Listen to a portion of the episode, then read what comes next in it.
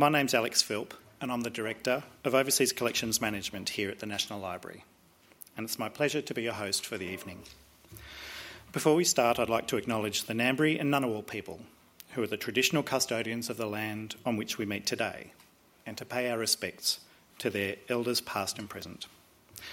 It's my pleasure to see so many of you here this evening for the second Griffith Review conversation of 2015. We're very pleased to continue this collaboration with Griffith Review and editor Dr. Julianne Schultz.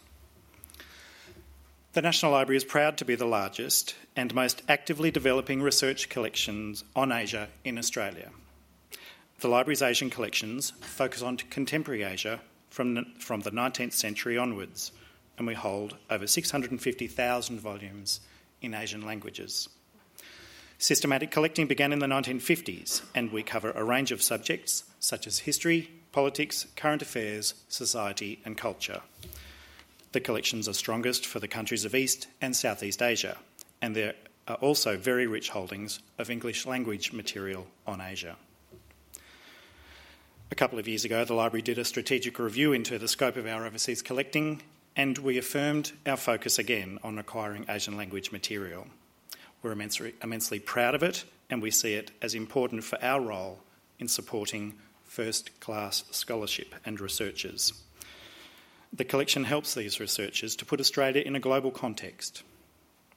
Now, tonight's conversation will focus on edition 49 of Griffith Review, New Asia Now, which is a journey through the writing and diversity of the Asian region. Tonight, we welcome three of its contributors Annie Zaidi, Sheng and Miguel Syjuco, who hail from India, China, and the Philippines, respectively. And we also welcome the issue's co editor, Dr. Julianne Schultz, to the library. Dr. Schultz is founding editor of the Griffith Review and a professor at Griffith Centre for Cultural Research. Dr. Schultz was appointed as a member of the Order of Australia in 2009 for her services to the community and as a journalist, writer, editor, and academic. Dr. Schultz will chair tonight's discussion. Annie Zaidi writes in both English and Hindi across genres.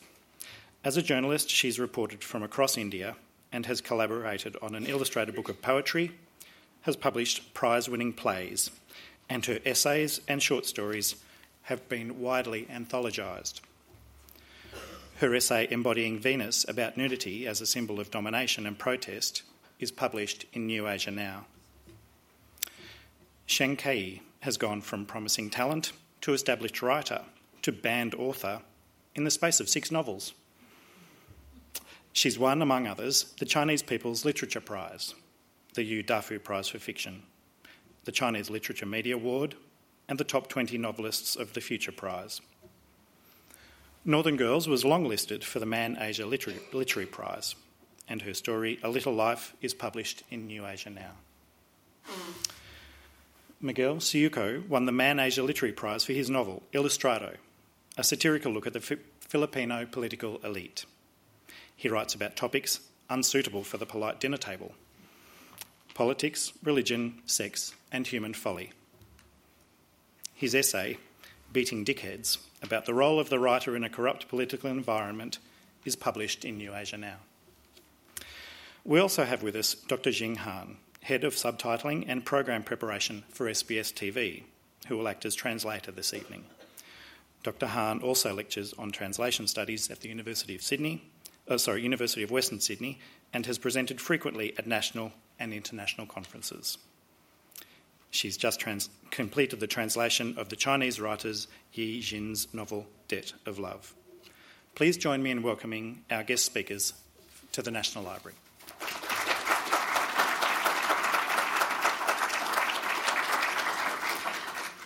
Well, thank you very much for being here. Um, it's a great pleasure to, to be back here for another of these wonderful conversations with, with contributors to an edition of Griffiths Review. This is, I think, without question, our most ambitious edition ever. It's number 49, and across two volumes, we have 49 writers from 20 countries. Um, when we started this project, which was very generously supported by the Australia Council, um, it was at a time when there was more public focus, I think it's fair to say, on what the Asian century would mean and how we as Australians would interact in the region. And so we at Griffith Review had the feeling that there'd been a lot of concentration, a lot of discussion about the trade issues and about the, the commercial dimensions and some discussion about people to people activities, but very little conversation about the points of cultural exchange, of really understanding the very great diversity of the countries in the region with whom we were trying to position ourselves.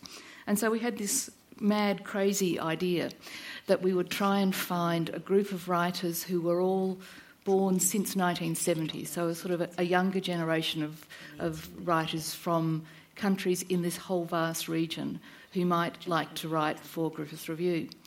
So, working with my co editor Jane Camens, who runs the Asia Pacific Writers and Translators Association and who was a founding director of the Hong Kong Writers Festival, has spent most of her career working in the region and has very strong connections to sort of writing networks. We put out a call and received within a very short period of time, I think about 300 submissions from writers across the region. When we started going through them, there were probably more than 200 that we could very comfortably have published, though the standard, the quality, the insights were exceptional. So getting it down to 49 across the two volumes, both the print volume and the supplementary e volume, was a very difficult task. But I'm very pleased with, with what we've come up with. Um, this, this group of young writers really gives, brings a great insight into their countries which, and the changing nature of their societies, their interrogation of the history, the social relations, and so on. So, this is a great sort of exercise in old fashioned cultural diplomacy in a way to now have the opportunity to bring some of these writers to Australia to hear from them directly. One of the things that was very apparent in the, um, in the writing was that everyone was dealing with evolving political systems, one way or another. And there was a sort of a sense of Miguel addresses this very directly in, in his essay, Beating Dickheads, of the corruption of the Philippines. And so I'm sort of interested in drawing you each in to talk about the sort of similarities and differences in terms of this evolving political, um, evolving political systems in your countries and the points of similarities, whether it's in terms of corruption, dynastic power, evolving democracies, and so on. Miguel, would you like to start the conversation sure, by yeah. talking? Good evening, everyone. Thank you for coming tonight. Um, I come from a very corrupt and complicated, troubled society. But really, what it is is, is it, it's a society where the, uh, these global problems of inequality and institutionalized uh, oppression have, have collected and deepened in, in, into systems um, and in the Philippines, there's this sense of hopelessness that uh, our, our, votes mean nothing. And so that the premise of, of, of, my piece was that uh, given that there's no way we can get rid of these dynastic families who have established these, these neo feudal um, uh, kingdoms in, in their region, um, the most that the writer can do, I think, is, is, is really look to the long game and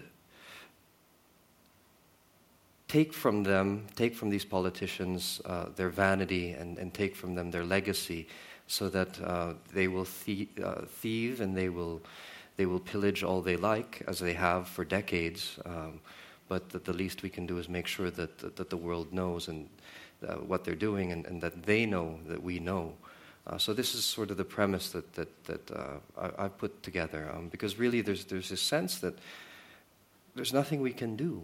Mm. Um, our, our, current president, uh, Benigno Aquino III, is is the son of a former president. Um, the, the, the, the, son of uh, Ferdinand Marcos, the, the, the uh, deceased dictator, is now a senator and a front runner in, in the elections. Um, Joseph Estrada, a president who was ousted uh, for, for plundering billions has been pardoned and is now mayor of Manila and is one, one of the most powerful men in the country. His mistress has ensconced herself in, a, in an adjacent uh, city as, as mayor. I mean, it's, it's absolutely ridiculous. and we, we just can't do anything about it. Mm. But you found that by right, that you've written about many of the rumours and stories. Um, You've written about many of the rumours and stories, and, and uh, well, not rumours, but the, the real situations in in the Philippines for this piece in a way that you would not have been able to write about it at home. Is, is that fair to say? I think so. I think uh, the way I wrote about it uh, would not have been published uh, in, in any print journal or magazine in the Philippines. Uh, partly because what I'm doing is I'm, I'm voicing a lot of the, the, the rumors and frustrations that the people discuss in private, um, but would be uh, sued or, or, or, or, punished for, for printing or, or discussing in public. Mm. Um, in, in the Philippines, defamation is, is a crime. Yeah, it, it's, it's a punishable uh, with uh, six years in prison. Um, if, if you print something against a politician, however true or not it is, they have the right to file a case, and, and very often what they'll do is they'll fi- file a case in a far flung jurisdiction so that the reporter who has, has to travel at his or her own expense, uh, get, take time away from their job. Often these are jurisdictions that are, that, that are very um, inhospitable. Uh, and they're often very they're ruled by the politician themselves. Um, so there's this harassment, and and it, it creates this sense of self censorship.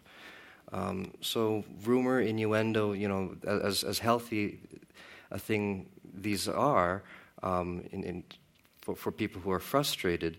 Um, there, and, and, and as, as, as much as we may have a free press in the Philippines, there's still many things that we can't say. Mm-hmm. So, Annie, when you first read Miguel's piece, you said, Oh, this sounds like India, but maybe we're not so bad.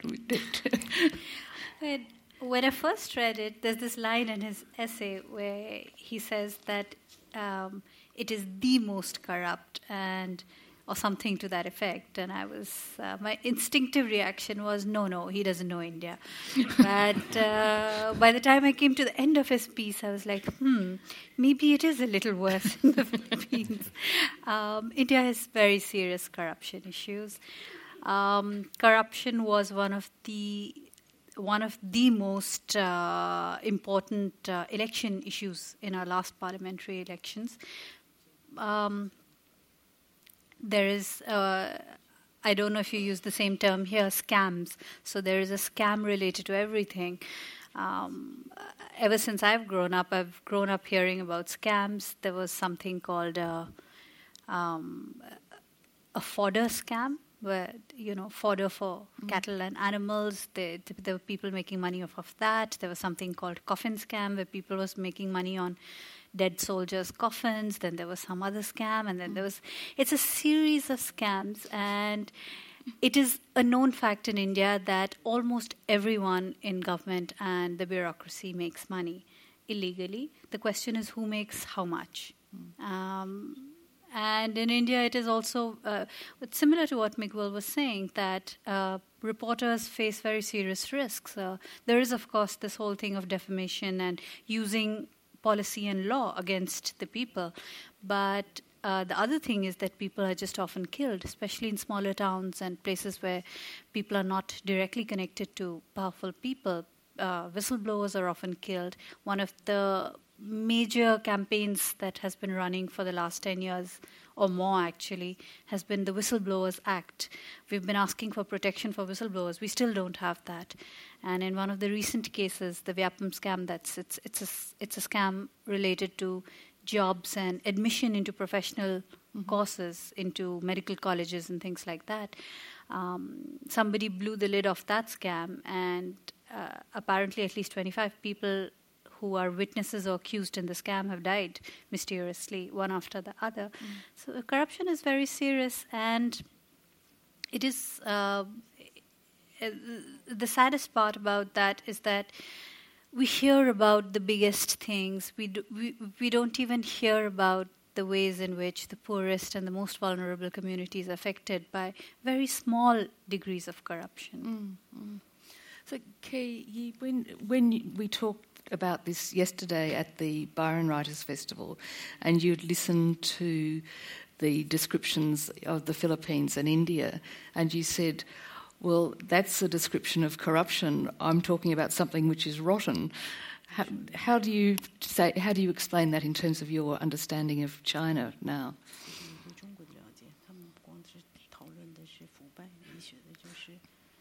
Mm. 我觉得又进入一个这个腐败 PK 大赛。我觉得在全世界，可能任何一个国家都没有中国这么严重，因为我们能够报道出来的就是贪污的这个字数，这个天文数字是不可理喻的，比如几个亿，呃，比如钞票是现金是按吨来算是这样的，呃。用房间那种空房间来囤积现金，像这样的贪污的这种数额，恐怕呃只有中国才有吧。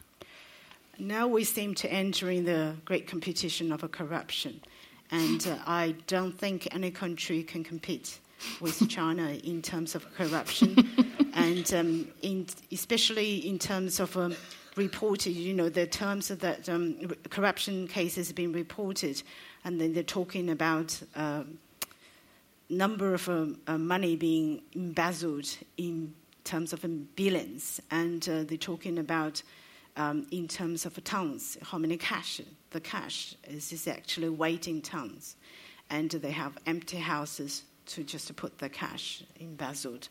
So in that sense, it is um, um, seriously corrupted in many places, in many circumstances, but many circumstances have not been reported either. 嗯，本来我应该感到很自豪，因为这证明中国很富有。但是面对这样的事情，常常觉得无话可说，因为中国的问题真的太多了，腐败只是一方面。Um, I should um, feel proud because China is wealthy now. But unfortunately, in, in facing corruption, I often feel speechless. And corruption is only one of many, many problems that China faces.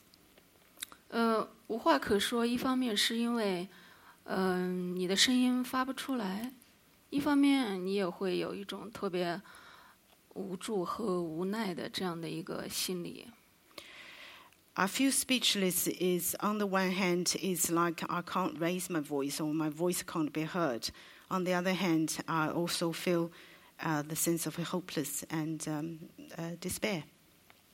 呃，所以对于一个虚构作家来说，一个写虚构作品的作家来说，嗯，那么他有另外一个途径，也就是说，在小说里去实现 在生活中不能实现的事情，比如说，嗯，揭露某种真相，表表达某一种声音，嗯，去实现在现实当中不能实现的梦想。But as a fictional writer, at least I can realize dreams that I can't realize in reality. For example, I can write those corruption write a reality in, in the form of a fiction. And that's the way that I'm using. 因为呃，我觉得菲律宾的作家或者呃印度的作家，他们可能还有网络，他们可以呃在网络上去自由发表自己的声音，但是在在中国是嗯、呃、是不是不可以的，或者说 只要你的声音发出来，在微博或者在其他网络平台，马上就会有管理人员去删除，因为政府雇佣了很多很多的人，呃，第一是在第一时间，在几十秒钟之内就能删除很多很多的帖子，只要设置一个关键词，就是他们以非常嗯。非常复杂和非常快捷的一个手段，去达到他们能够想要的这样的一个和平和安静的一个社会。Well, at least for Filipino and Indian writers, so they can publish their their writing on the website online. But in China, that is also very difficult. You can publish certain things, but they can be censored quite quickly and banned or deleted. Uh, government has hired many expertise and they go through just using keywords and then in the matter of seconds your postings can be discovered or detected and can be deleted uh, quite quickly so in the way of um, censoring and in uh, to achieve the way that they want to achieve so government in the end achieve the, the kind of a peaceful harmonious life the way they want mm. So, Miguel, so in terms of your writing, you, you do that as well of, of writing in fiction. I mean, you've, both you and Annie have both had experience of writing as, as journalists, but then choosing to write fictional work um, um, for different purposes. I mean, can you just reflect on, on that extra power that you get of writing in fiction and the difference between reporting and writing? You know? Yeah, I, I, I, consider myself primarily a, a, a novelist. Um, my first novel, Ilustrado, was 150 years of Philippine history through the lens of the, the elite and, and the failure um, over the decades uh, of our leaders to, to create a, a society that actually works. Um, and I wanted to take a, a sympathetic but, but, but, very frank look at that.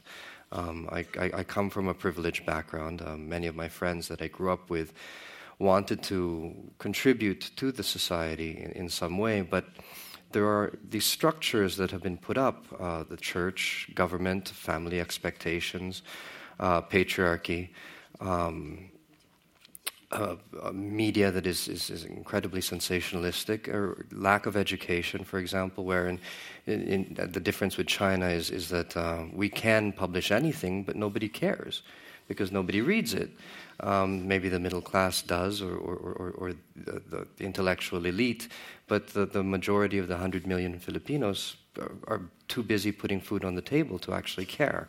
So there's these, it, I find it very interesting how we've uh, configured our societies uh, to allow the powerful to, to, to, remain in power. So what I've tried to do is I've tried to look at that with, with, with my first novel. And the second novel, I've, I've um, it's, it's a novel about uh, sex, power, corruption, and, and, gender politics as well. And through satire and, and, and, through sort of playing with fact and fiction, I'm, I'm, I'm interested in examining how I can point the spotlight on these problems and, and these, these dastardly dickheads, really, uh, who have led our country uh, in, in, into this pit that, that, that it's in.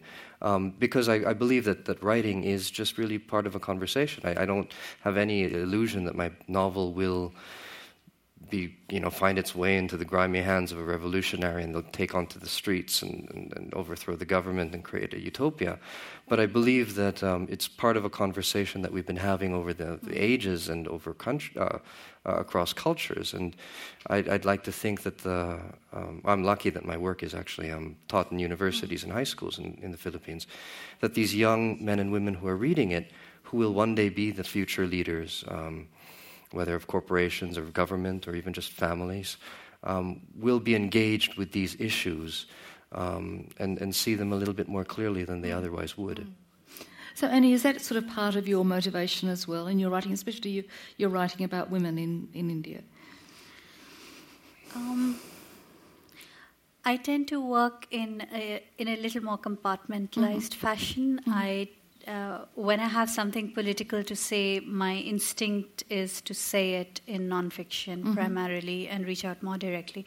Also, I trained as a journalist. Um, I was a reporter for a long time, and I mm-hmm. still continue to freelance for newspapers and websites and things. So, um, if there is something very direct to be said and urgent to be said, I prefer to say it in nonfiction mm-hmm. through a mm-hmm. column or something like that. Mm-hmm. Um, I turn to fiction, I think, to say the things that are uh, either so nuanced that nonfiction doesn't make sense, mm-hmm. um, or to say things that I really couldn't say. So, for instance, one of my books is called uh, The Good Indian Girl, which I co authored with a friend of mine, Smriti Ravindra.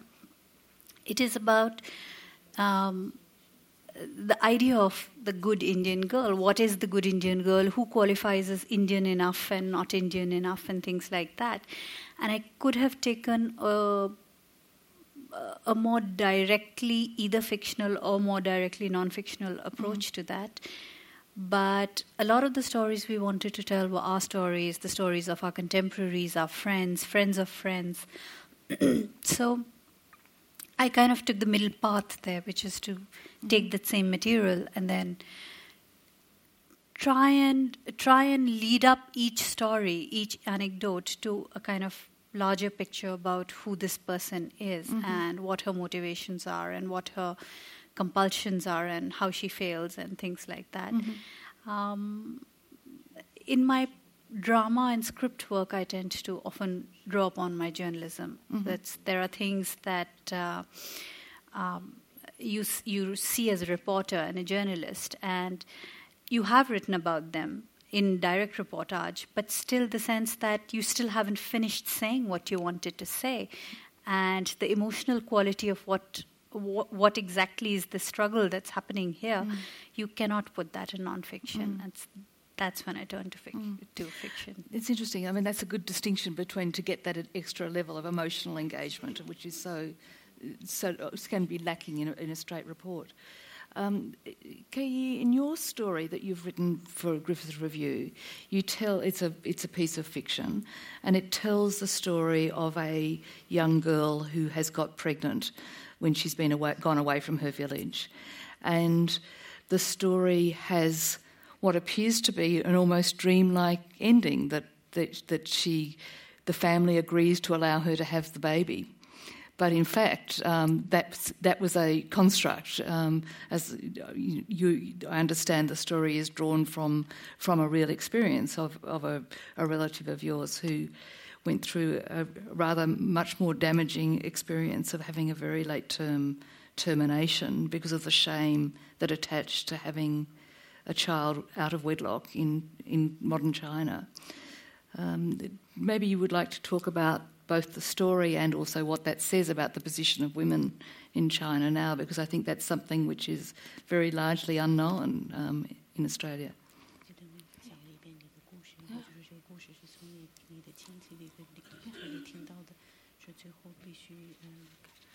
Um, 你讲现你的故事和你对当代，嗯，对我这个发表在这个杂志里头的小说，是写的是一个怀孕的十八岁怀孕的一个大学生，她怀孕之后是就面临大家就面临这样一个问题：这个小孩儿是要还是不要？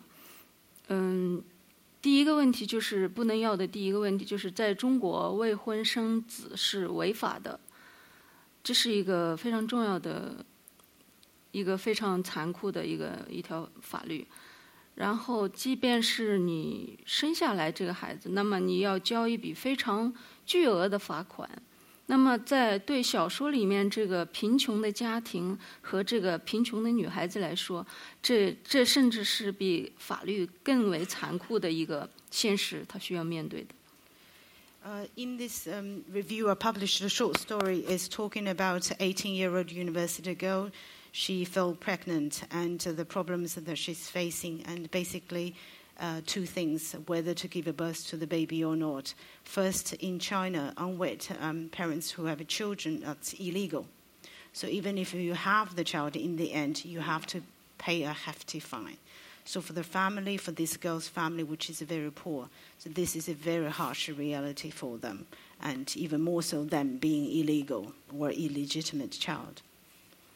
Um, 前不久，在中国发生有这样的一个事情，就是一对年轻的恋人，正当他们准备要分手的时候，这个女生，这女性她怀孕了，他们俩商量决定把孩子生下来，因为这个女性她是在美国受过八年九年的教育的，所以她是一个非常勇敢和非常独立，和去知道争取自己作为一个女性的权利的这样的一个女性。Just a, a, few months ago, there is actually a real thing that happened in China. A couple, a lover, a couple, and they on the brink of a breaking up. uh, they found out the girl actually fell pregnant. And the girl who was educated in America for eight to nine years, so she knows how to be independent woman, and she also knows how to um, fight for your own rights. So she decided to have the child. 所以他在网络发起一个众筹的活动，也就是通过社会的捐款来缴纳社会的缴纳必须向国家缴纳的这个罚金。其实他自己说了，他只是只是一个这只是一个抵抗的一个抗议的形式，他并不需要这个钱，他是想让更多的人知道这个制度的不合理，还有这个女性的生育权利不应该跟婚姻绑绑在一起。So she has she initiated a, a public funding uh, through website, uh, asking people to donate money so that she could pay the hefty fine. But her purpose is not really uh, about get, uh, collecting money. She just wants to raise awareness and also as a way of resistance and telling people the system is not right and also women should have a right to, to decide whether they have, want to have children or not, regardless of whether they are married or not. 呃，在中国，甚至一个单身女性，你想去把你的卵子冰冻，然后等到若干年之后你想要孩子的时候再拿来用，但是即便是这样也是违法的。所以一些有钱的、富有的女性，她会选择去美国 或者别的国家去冷冻卵子，而以等待有朝一日她能她想生孩子的时候再去用。In China, single unmarried women, they, it is illegal to trying to freeze your eggs. So some rich and wealthy women, uh, so that's so they taken to America or some other countries to get the eggs to get frozen. So until one day they may want mm. to have children. So, Annie, in your story, you write about shame and nudity and the way that gets sort of in the in the heads, if you like, of, of, of young women in India. But I'm interested both in hearing you talk a little bit about about what you've written, but also putting it in the context of your recent mammoth undertaking of putting together a a collection of 2,000 years of Indian women's writing and finding these same fault lines of shame and, and ostracism um, being there in that writing over that long period.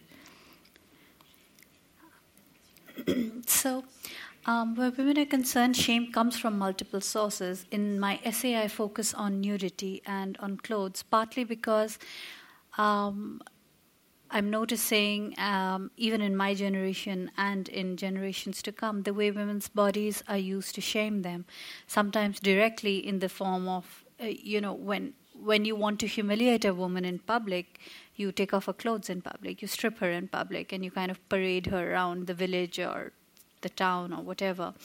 Um, sometimes there's a protest, and if if I, I've seen pictures of just some random person trying to take the clothes off a woman in public with, with no particular agenda attached or anything, just as a way of humiliating and harassing her.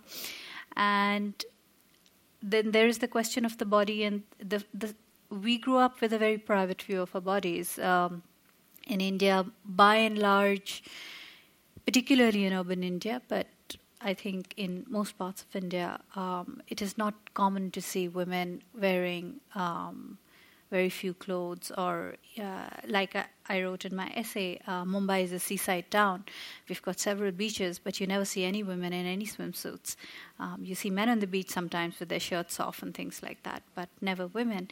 So um, the rules obviously are different for men and women, and uh, that's one of the things obviously that does bother me but also the way in which uh, shame particularly applies to women in the sense that if you can shame her, if you can establish that she is open to shame and that she has done something shameful, either by showing her body or the fact that you may even have photographed her body without her knowledge and are putting it up on YouTube or whatever.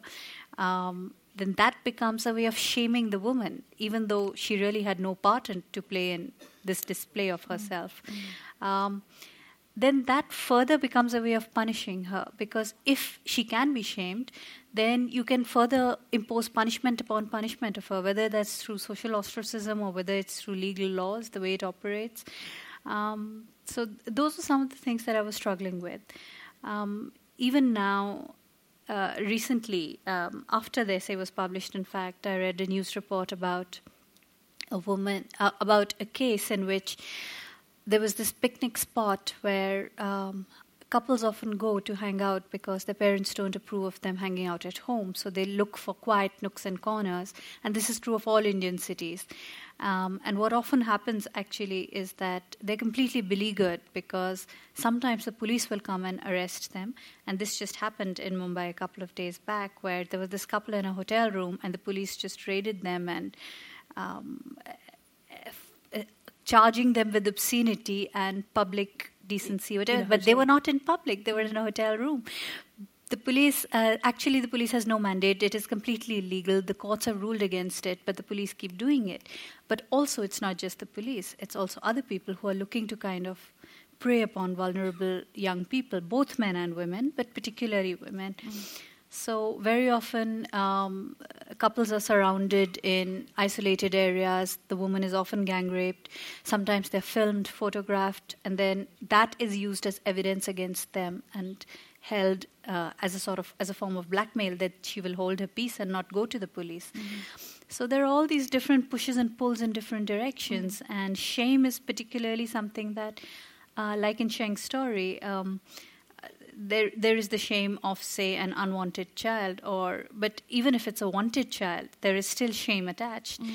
in india even now um, even in very big cities like mumbai and delhi um, single people and particularly single girls cannot find apartments to rent um, it's sort of uh, mm. it's just seen as, as you know oh that there will be trouble or mm. oh um, she will bring men home or oh um, the fact that some woman who is not married to a man may be uh, hanging out with her friends or somebody in her own in her own house which she is paying for will somehow shame the entire housing colony or this building um, there there are multiple layers and levels of shame mm. operating mm. Uh, with regard to women mm. in our culture yes please can i say oh, hello yeah. I just want to say something about speaking of multiple levels of shame, really. And, and we talk about New Asia now, and, and one of the things that I've, I've taken from this, this wonderful landmark volume is, is really what characterizes Asia is, is its interconnectedness with the East and the West. Asia is becoming more emergent. We're seeing more of, an, of the effect and influence of Asia on the rest of the world, and, and vice versa. Um, and it, it, strikes me that you know when we're talking about the issues here in India, in China, in the Philippines, um, we so we tend to lose sight of the fact that these are global issues, mm. and that the shame really is humanity's shame. Um, if we're talking about these gang rapes in India, they are directly connected to the fact that there is institutionalized violence against women and minorities or, or the, the, the, the less powerful all around the world. Um, 125 million women, uh, it, it's estimated, are, have suffered genital mutilation um, around the world. One in, three uh, one in three women in the world have been sexually assaulted or raped. One in three. Think about that. That's crazy. Um, 60 million women are denied education. Um, 10 million are, are, sold into slavery. Um, a thousand Pakistani women every year are killed for honor. Um, it, I think something like 82 or 81 um, countries in the world have um, made homosexuality illegal, some of it punishable um, by, by death in some countries. I mean, this is a shameful thing that, that, that we should all be mm. very concerned about. Um, and it's just something that, that, that has really struck me uh, when, when I'm, I'm reading this volume is that these issues are, are everyone's. Mm-hmm. You know, you see this with the refugees, for example. I live in Italy right now, um, and there are these by boatloads of thousands, and I know this sounds very familiar to Australia. Um, thousands of people are, are coming, arriving on these shores because why? Um, they have to the east of them war, to the to the south of them uh, poverty, to the west of them they have. Uh, um, uh, um, um, Islamic fundamentalism. And so, what do they have? They have the sea to the north, this dangerous, terrible sea, and the unknown. And yet, they're so desperate mm. that they will take to boats mm. and risk their lives. For the promise of hope, because they've, they've long given up hope. And uh, I think this is a shameful thing that we're not getting together as human beings. We can send someone to the moon. We can, you know, create all these meticulous systems of, for our entertainment and, and, and, and for our wealth, and yet we're not able to solve these problems together. Mm. One of the things that really struck me when, with a lot of the writing that came in for this this collection, is that sort of sense of um, interrogating both the shared history and the shared experience, but also finding the particular well springs of, of problems in individual societies. And I think that that one of the the, the values of this volume in a way, because it's a sort of a peculiar Australian conceit in a way that you could manage to pull together a volume that represents such a vast number of countries, all at, you know, in, in hugely different circumstances. But I do think that what you're saying is that, that what we get is some, some sort of refraction that gives us a real insight into, into shared issues and, and shared ways of dealing with them in a way. Um, yeah, yeah, I, I think so. Um, I, I, think of these these issues as it's it's like a blanket of snow, and in the places where the problems are deeper, the, the snow will collect mm, even deeper, mm, but mm. everything gets blanketed with it, mm. and, and we tend to forget, particularly when we're looking just at these at, at these well springs. Um, but of course, it is, I think, helpful uh, to look at how these different cultures are creating these systems and and and, and hopefully tackling them. Sheng, your new. Do you want to talk about your new novel? Because it um, seems to. My new novel, Death Fugue. Or oh, the, no, the, the, the, yes, the one that you're still writing about the, with the. Uh, oh.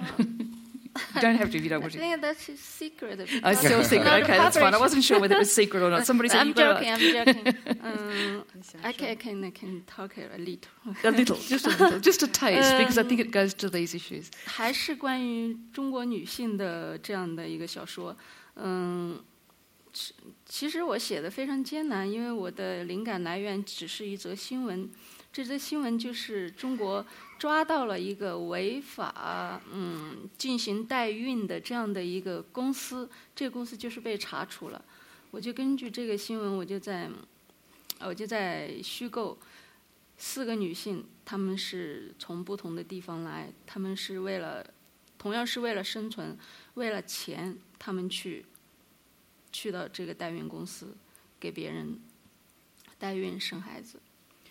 Uh, my new novel is again about Chinese women, and actually it is very hard for me to write. And my uh, inspiration only came from a piece of news that I heard. Uh, the news uh, says that they have caught a company, illegal company, running surrogate, uh, surrogate mothers and surrogacy, and uh, that company was shut down.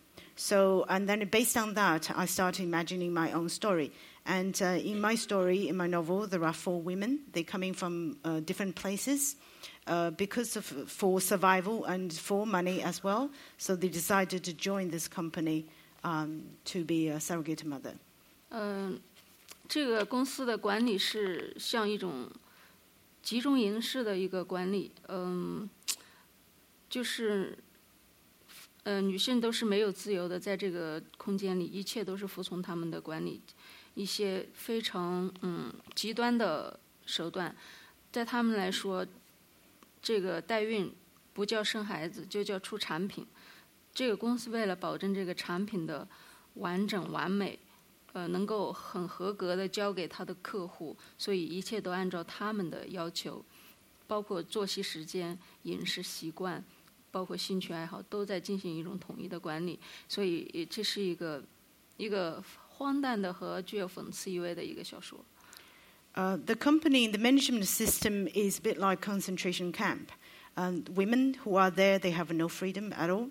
And they, the methods that used are kind of very extreme to manage them. Um, basically, they re- regard surrogacy, surrogacy or having, having babies for other women as products. So they need to provide perfect and complete, uh, satisfied products to their clients.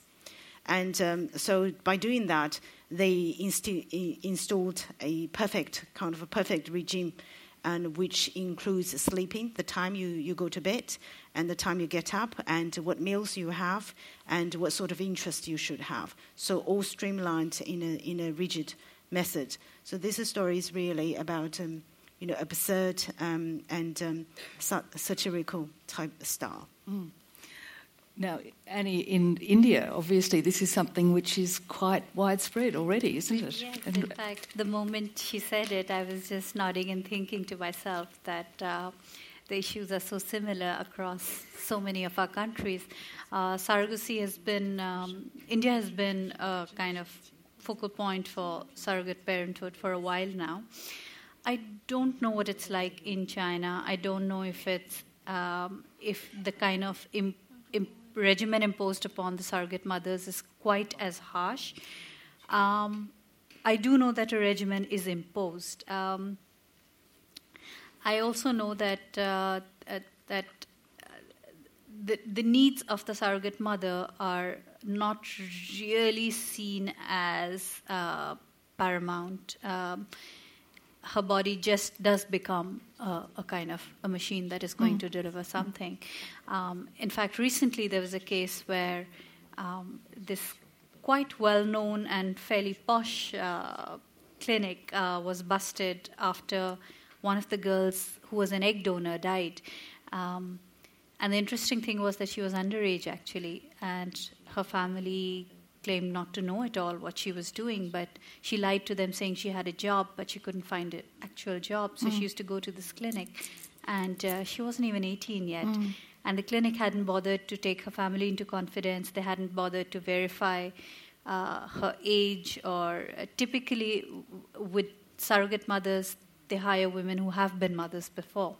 But uh, for egg donors, they'll just take anyone, any any young girl, mm. and mm it's a kind of exploitation actually but we're still kind of having debates about it there's people activists are pushing for a new law to monitor and control surrogate parenthood but there's so far i don't know if there's been much progress mm. on hmm. that front um, it's been an issue here because because of the um, because of the trade effectively in, in surrogate children, especially from India and, and Thailand. Um, um, which has raised a whole series of other issues. I mean, I didn't actually anticipate that we would have this sort of gender thing as the sort of central flashpoint, but it's been interesting the way that it's evolved. And Miguel, your story that um, that you tell about um, your corrupt, one of your many corrupt politicians and the the, the uh, reproductive rights, um, uh, the senator whose plagiarism, you know, created such a, an issue in your, in your writing. Um, yeah, well, I mean, again, it, it's really these systems that, that have, have, allowed for these these these uh, terrible tragedies on, on, the personal level. Mm. Um, in the Philippines, we were tr- trying for many years. I think uh, for the past twelve years, every year the, the Congress has tried to enact a reproductive health law and the Catholic Church has done everything it could to stymie it. Um, they threatened to excommunicate the president. They threatened certain professors and universities with, with heresy. I mean, what is this? The, the Inquisition? I mean, it's ridiculous.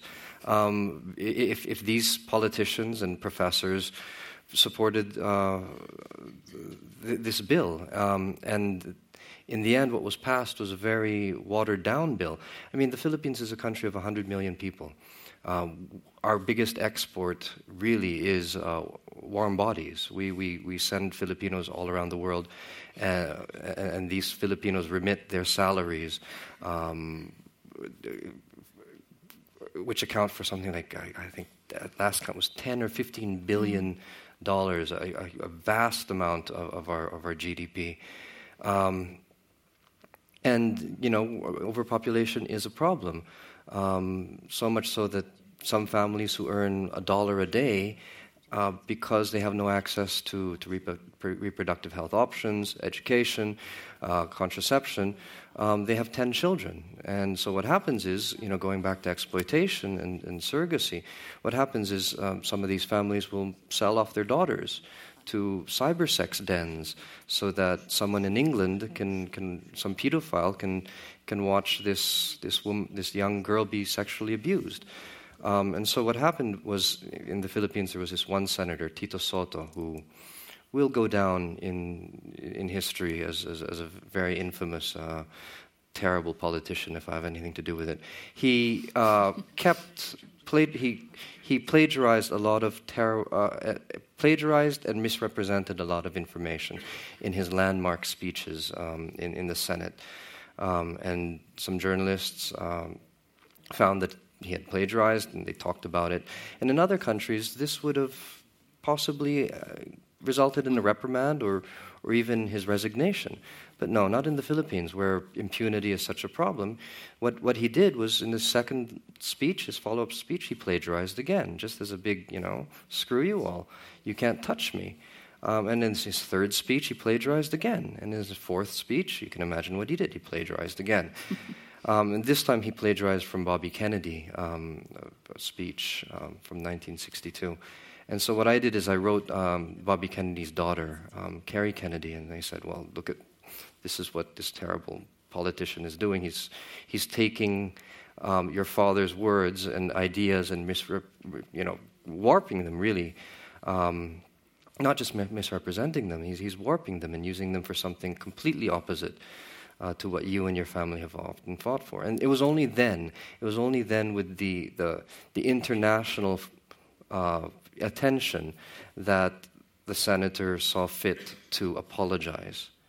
Um, but you know there was a, a, a case, and not, nothing happened. I mean, there was a case launched against him in the Senate Ethics Committee, but he's still one of the most popular senators around, and he'll be laughing all the way to the bank as his kids one day become senators and continue on in the family business. Uh, but you were advised, having had a part in this, it was probably best that summer not to go, that, well, not to go back home for for, for the holidays. Some some friends in in in um, um, in the Senate said that you know you never know, and he's very upset with you, and um, it may, might be best that you don't come home for Christmas. Mm. Um, I went home anyway, but and nothing happened. But I was scared. I was a little bit scared because um, you never know with these dickheads. You know, there's just this sense that, that, that we can't speak about what needs to be spoken. Mm. So um, this senator was, was pilloried because of, um, uh, because of his actions he, online. There were memes um, made about him, hashtags were, were created. Photocopy became a very popular uh, term for, for plagiarism. Um, and he was embarrassed. We mm. mocked him mm. because we had no other option mm. but to do that. And it was revealed later that he was behind um, this, the, this, this bill that would increase the penalty for defamation uh, twofold, so 12 years rather than the regular six years, if that defamation was uh, implemented on online. Mm. So if you Facebook something about him or if you tweet something about him, um, you could be slapped with 12 years in prison. Mm, mm. So, your new book, or your, your current book, Death Fugue, um, you've published that in English, um, not, in, not in Chinese. So, how do you draw the distinction between what you feel you can say at home and what you want to say in a different in a different milieu that's not going to be subject to the same level of control. 出的是中文，然后也出了个英文版，但中文是不在国内出。对，嗯。但是你有些什么东西在国内说。格死亡赋格是在嗯香港和台湾，然后是英文版，在大陆是没有没有出版。嗯，其实我是送审了十几家出版社，其实嗯具体。曾经有一个一个一个总编给我写了一封挺长的那个退稿信，也就是说为什么我们不能出版。嗯，其实我特别理解他。嗯，事实上我在写的时候，我也觉得这个小说在中国大陆是不太可能会出版的。Uh, my book, my novel Death Fugue, uh, was only published, the Chinese version was only published in Hong Kong and Taiwan, not in mainland China, and English version was recently published. Uh, the, the, um, uh, I actually sent my manuscript to several uh, publishing houses in China, in mainland, but were all rejected. And one of the chief editors wrote me a long letter explaining why that they couldn't publish the novel. um, actually, I understand. I understand his position. When I wrote this novel, I kind of knew it wouldn't be able to be published in mainland China. 事实上，它是一个我写的是二十多年前的一一次中国的一次比较大的一个政治事件。嗯，我是完全凭我自己的想象在写的，因为我也那个时候我也没有经历，而且我在非常偏远的乡村。嗯， 嗯只是因为我觉得长大之后，我觉得呃，我们对对历史的嗯认知往往是只是局部的，或者说只是或者说是虚假的。嗯，那么我写这个小说也有一个给自己一个交代吧，就是说，嗯，我们曾经有这样的历史。呃，如果说中国的读者能读到，年轻的读者能读到，他们也会，呃，想，哎，在我们的国家，我们曾经有这样的历史，嗯，是我们不知道的。Um, my novel is about a political event that happened over 20 years ago. And um, I actually myself didn't experience that event. And it's all through my Im- imagination because uh, at the time I, I lived in a very remote village. But as I grow up and I feel, I realized that um, history is such an important part in our life, and sometimes the history is not presented in an impartial way. Sometimes it's actually in a partial way, and sometimes it's even a false way. So I feel like I really need to give myself a truthful account of that um, part of history, and I would also like to think that a young generation in China would benefit from knowing that part of history. 对我，我无意冒犯任何人，但是我，呃，我作为一个作家，如果有一个我感到热血沸腾的，或者说我，嗯、特别有创作欲望的这样的一个题材的话，如果我不写，我觉得那是对我，对我自己的冒犯，所以我不想冒犯别人，我更我更不想冒犯我自己，所以我就把这个故事写了。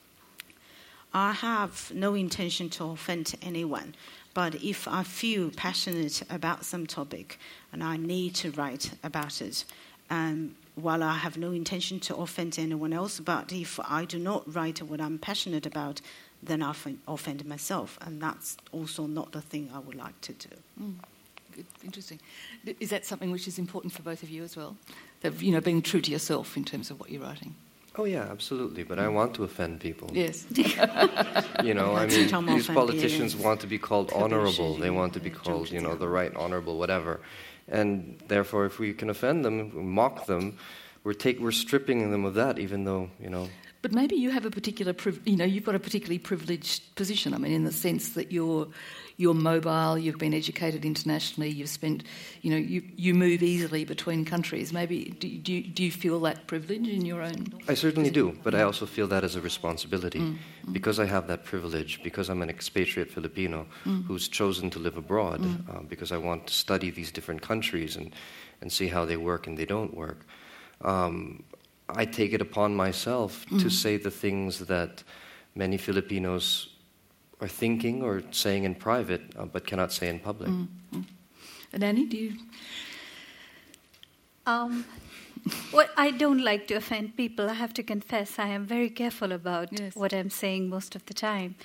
Um, partly also because uh, because of my journalist training, you have to be careful. You have to kind of uh, um, and not just because I'm afraid of defamation, because uh, journalism stands on that, on, on this assumption that one will not say anything irresponsibly. So I try and be responsible about what I say. But it is true that it. I, I don't see the point of writing if I can't say what I really want to say as well. So if I can't say it in nonfiction, then I'll say it in In fiction or plays? or I'll say it in plays, or mm-hmm. I'll say it in a script, I'll say it in a comic, I'll say it somehow, but I will. I must say that one of the things that was very striking for me as as we were editing this collection was that um, the the openness and the frankness and the intensity with which many of the writers were writing, and the, and I said on the radio this afternoon with Alex Sloan that. Um, it struck me that we've got quite a number of Australian writers, um, including some who are here tonight, um, who've written very, very powerfully as well. But there was a sort of almost a sense that the Australian writers were being a bit more careful um, because they were writing in a publication that was essentially being published in their home country, whereas the freedom that comes from publishing elsewhere is, is a plus as well, um, which is sort of interesting. That is true because I think if I was writing the same memoir for my country, I would have written it in a different way. Mm. Um, here, there are things that uh, that I can link the concept of shame and bodies to an international mm. kind of movement that is that, and it is true that it is bodies are used internationally mm. in different ways, etc. But in my own country. Um, I think I would have been a little more aware of a kind of backlash that may happen, not necessarily actually from people who uh, are on the other side of the fence, mm. not necessarily politically. Very often, uh, if people are very familiar with the culture, mm. they tend to nitpick as mm-hmm. well. Mm-hmm. So, uh, a small thing which of cultural nuance is something that they will pick up on and argue about and completely overlook the broad the point broad that you're yes. trying to make. Yes. yes. Okay, is there anything else that you'd like to add to that? 嗯，我觉得，我觉得我远远算不上一个勇敢的作家。呃，我只不过是一个面对自己的时候，面对自己的作品的时候，甚至是面对自己的读者的时候，我是诚实的。嗯，可能诚实也需要勇气。I don't think, I don't think uh, I'm a brave writer. But when I face my work or face my, my readers, I just need to be honest uh, to myself. But perhaps to be honest also requires a courage. Mm. Well, thank you all very much indeed. Um,